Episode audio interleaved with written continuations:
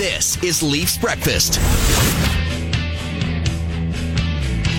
It is indeed Leafs breakfast here on First Up. You're listening to TSN 1050. Big one for the Leafs tonight in New Jersey, taking on a Devils team that is 4 0 1 in their last five games. They've got Timo Meier in the lineup. He's playing with Jack Hughes and Jesper Bratt.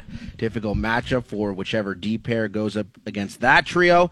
And the Leafs have difficulties of their own. No John Tavares tonight and no Ryan O'Reilly for the foreseeable future. Let's welcome in Terry Koshan, Maple Leafs reporter for the Toronto Sun. Good morning, Terry. Good morning, guys. Uh, great to have you back on the show. And let's start with Ryan O'Reilly, the situation there with the broken finger. He'll miss mm-hmm. 10 games, 24 days. What are you hearing about O'Reilly and just how long this injury could extend to? Well, it's one of those things that uh, it's a little bit up in the air because I think, you know, the fingers can heal differently for different people.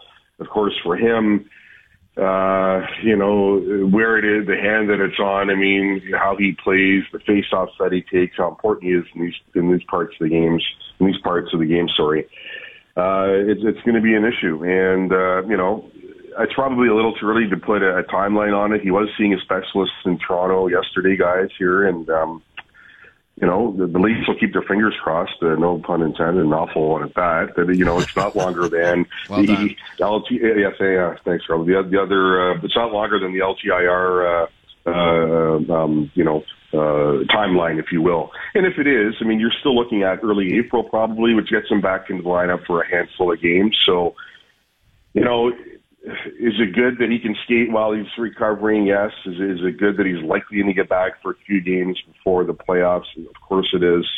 And is it good right now though? No, it's not because you want him in the lineup. You want him. He's done good things for the first uh, eight or nine games he's played. You want to keep that going, and now there's a stall there. But you hope that when he does get back, he hits the ground running. Do you think this is a good opportunity for Sheldon Keefe to better evaluate some of the newer players um, in the absence of O'Reilly and Tavares? I guess so, Carlo. But you know what? He knows what they are anyway. Like you know, Lafferty's going to get a chance here between Järnkrok and Nylander, but you can evaluate all you want, I suppose, but that that's not long term by any stretch. I think right now the key for for Keefe is just making sure things work on a night to night basis and you know, you, you said off the top, you look at what New Jersey has and, and, and their record in the last little while, and you know the way they've been playing. Um, this is a good a good opportunity for some of these guys to just to demonstrate that okay, we can get the team through difficult times when we had our you know two of our three top centers not playing tonight, and uh, you know David Kampf, uh, you know he'll have Noel Acciari on one side, so you would assume that you know if things don't go well for the in the face-off circle him, not that that ever happens, you move Acciari in at certain points. Uh, I'll be curious to see how Acciari plays in the wing, but uh, I would imagine that at some point he'll be back in the middle. And uh, yeah, it, it's I guess you can evaluate to a degree, but you know Sheldon Keefe is thinking, well, listen, um, we don't expect to have injuries, and tomorrow is likely going to be back on Saturday from whatever it is that he has. So we know that this is not this is kind of a stopgap thing for a guy like Sam Lafferty. But on the other hand, like I say, it's a really good opportunity for these guys to go and really prove their worth, especially against, like I said, a team like Jersey. That you know, you never know they could meet in the playoffs. Terry, of course, with guys like John Tavares and Ryan O'Reilly out, more of the offensive focus goes to the top line. Guys like Austin mm-hmm. Matthews and Mitch Marner. And Austin Matthews pretty clearly is not the goal scorer he was last season. What have you seen in him this year that, or I guess, what what have you, what have you seen in Austin Matthews last year that you haven't seen this year? Because no one can really pinpoint exactly what's been going on with him and why he's not scoring at the same pace. Right, because when you look at his overall game, you you come away fairly satisfied, or you should. Uh, but what what you're not seeing is the uh, connectivity, I guess, or we've seen a lot of this. In the this, I remember I did the game in Winnipeg. It was just the end of October, and um, you know there was a, an up. I think we're we're sitting right above the one end, and at one point Matthews lined up for the one timer, and the puck just skittered off his stick and went behind the net. And you know I, I would have been surprised if it even counted as an attempt. And that sticks out because you've seen that sort of thing from him this year in the offensive zone, where it just hasn't there's been a, a centimeter or two off on some of these opportunities. And last year, guys, every single one was on his tape, and then it seemed like it was in the back of the net, right? Uh, you know, maybe last year was just one of those years where, you know, something dropped 60 times, and you're, not necessarily going to get that all the time. Obviously, he could return to 60 goals in his career. I think he has the potential to do that. Clearly, not doing it this year, but you know, I, I think there's just it's hard to say though, like, like, because then what leads to that? Uh, you know, it, it, it's uh, it's something hard to put your finger on, like you said, Aaron. But on the other hand, the I just think his overall game, the way he's played, uh, you know, and where the Leafs are in the standings too. I mean, that's the the other thing to consider is that you know Matthews not filling the net with the regularly regularity that he did hasn't hampered them. They were never going to catch Boston anyway. We know that, and they have a sizable bulge on on uh, on Tampa. You know, other people have picked up the slack. We've talked enough about what you know what Marner does on a nightly basis, and of course what William Nylander's doing. But as far as Matthews goes, you know, whether it's something lingering this season, uh, that's probably the case. I you know, it's been alluded to a few times. Had other issues that haven't, you know, related to this original nagging injury, but the fact of the matter is, I think you stand back and look at this game as a whole, you have to be uh, quite satisfied with it. Terry, uh, me and Aaron did a hit on TSN Edge yesterday talking about the number of 50 goal scorers that the NHL could potentially see this year. And there's seven guys right now on pace for 50. And it's crazy to think that Austin Matthews isn't even close to being in that conversation. And, and and you know, you just mentioned it. I don't know what you necessarily point that finger at. Clearly, mm-hmm. you know, he's missed uh, some games because of you know nursing something or injuries or whatever it may be. But I'm with you in the sense that like I I came into the season not really caring how many goals Austin Matthews scored because this is a guy that has shown that he's a better all around player, and if him being a better all around player allows this team to still have success and you know be better in the playoffs from it, I'm willing mm-hmm. to take that with Austin Matthews as long as the other guys pick up the slack. So, I, well, yeah, go ahead. I was going to say he would tell you the same thing, Carlo. Yeah, I think he would. I, I hands down he would. Of course, listen, would he would he like to be one of those people shooting for 50 if not there um, already? Well, yeah, because I think we saw last year too. Like it's it's not like he was poor defensively either, and it wasn't just sitting at one end of the ice and you know, scoring all these goals. He was getting a lot done. But still, his overall game, like you say, is there. And, and like I said, he's, he'd probably say the same thing that you're saying. And, and uh, the overall game is what you want in the playoffs, right? I mean, it's, right. he has 10 power play goals. Would you like the Eagles' strength to be higher? Of course you would. He usually does quite well in that category. But special teams will help win you games in playoffs, and those 10 power play goals will look pretty good once the playoffs start. Terry, you're around this team more than either one of us watching them, you know, morning skates, watching them in practices, watching how this team carries itself. And we had a conversation yesterday around the goaltending uh, with the return of Matt Murray, you know, and obviously the great season that Samsonov has had. And there was uh, a lot of debate about who would be the starting goaltender for the Maple Leafs if the playoffs started tomorrow. Where do you, what side of the fence do you stand on with with that decision? Samsonov. You're going with Samsonov. Well, we hold on. J- j- just to clarify, we didn't say that if the playoffs started tomorrow. We projected okay. when the playoffs began. Coco, that was our okay. that was our assertion. Sure. Obviously, sure. the playoffs start tomorrow. Samsonov's going game one, but if the playoffs well, start in six in six weeks, right. obviously that's a completely different situation. Go ahead, Terry.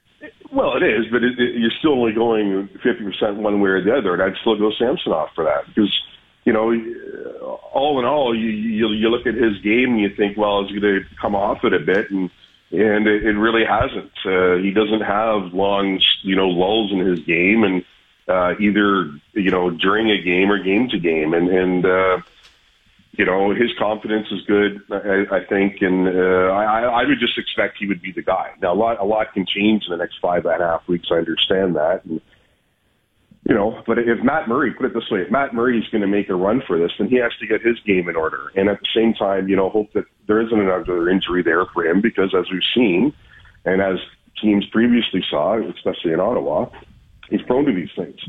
So I, I would think it's going to be Samsonov, uh, just based on play to this day, and and like I say, why that would change in the next five and a half weeks.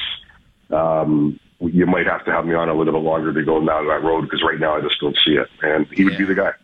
Well, you know? just playoff experience would be one part of the equation, I suppose. But when it comes to goaltending, I question what yeah. exactly that means. But we'll talk to Jamie McLennan, who's our goaltending guru, uh, in less than an hour, Terry. So we'll, we'll, let we'll let you we'll send you the, the clip of the podcast. Terry Koshan from the Toronto Sun is our guest here on Leafs Breakfast. We talked about Austin Matthews.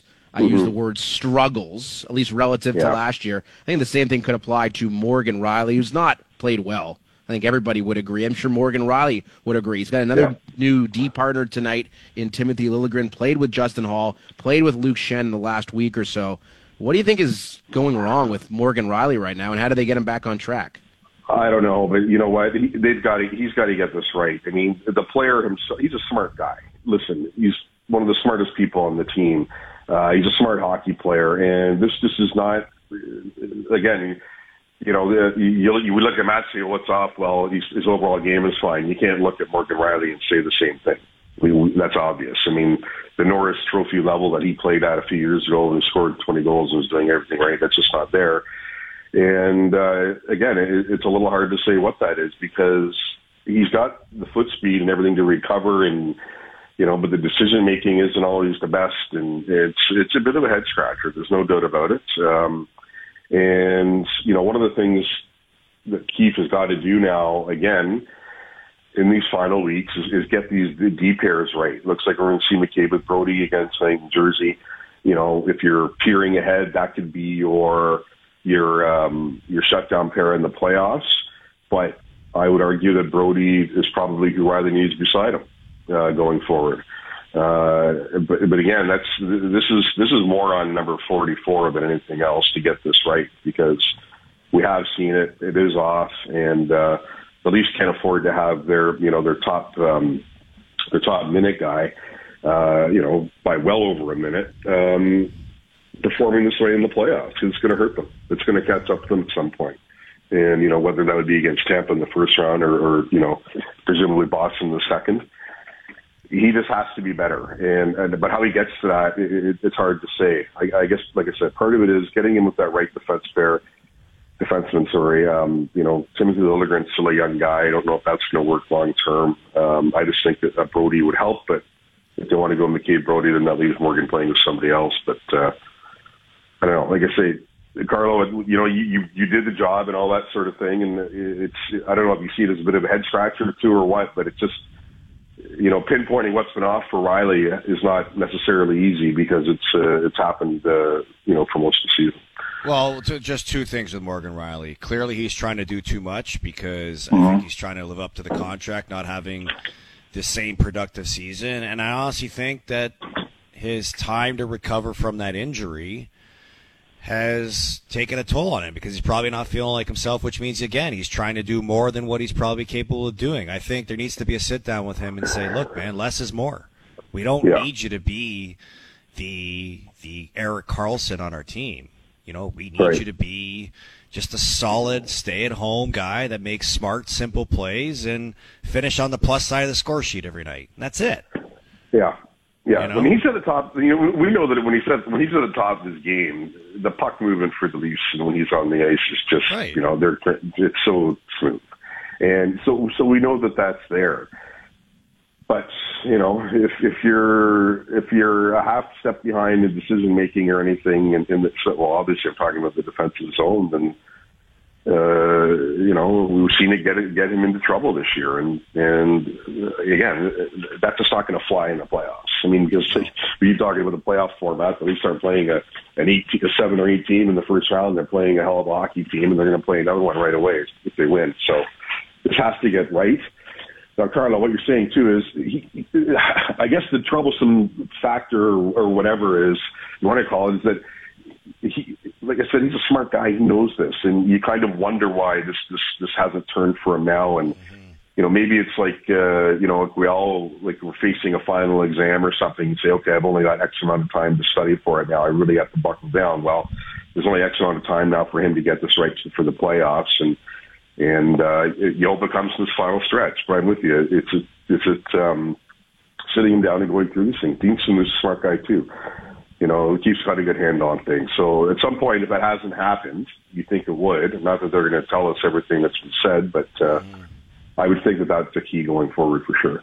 Well, it doesn't get much easier tonight against the high-flying New Jersey Devils. It's the Leafs and the Flyer and the uh, Devils, I should say, just after seven o'clock. Terry, thank you for doing this as always. Great to have you back. Yeah, thanks for having me on, guys. See Pleasure. Uh, Terry Koshan from the Toronto Sun covering the Maple Leafs. Hour three of First Up on the other side. We'll talk to Noodles, Jamie McLennan in 40 minutes. Buster Olney on the World Baseball Classic beginning and just how monstrous a year is Shohei Ohtani poised for. That's next in hour three.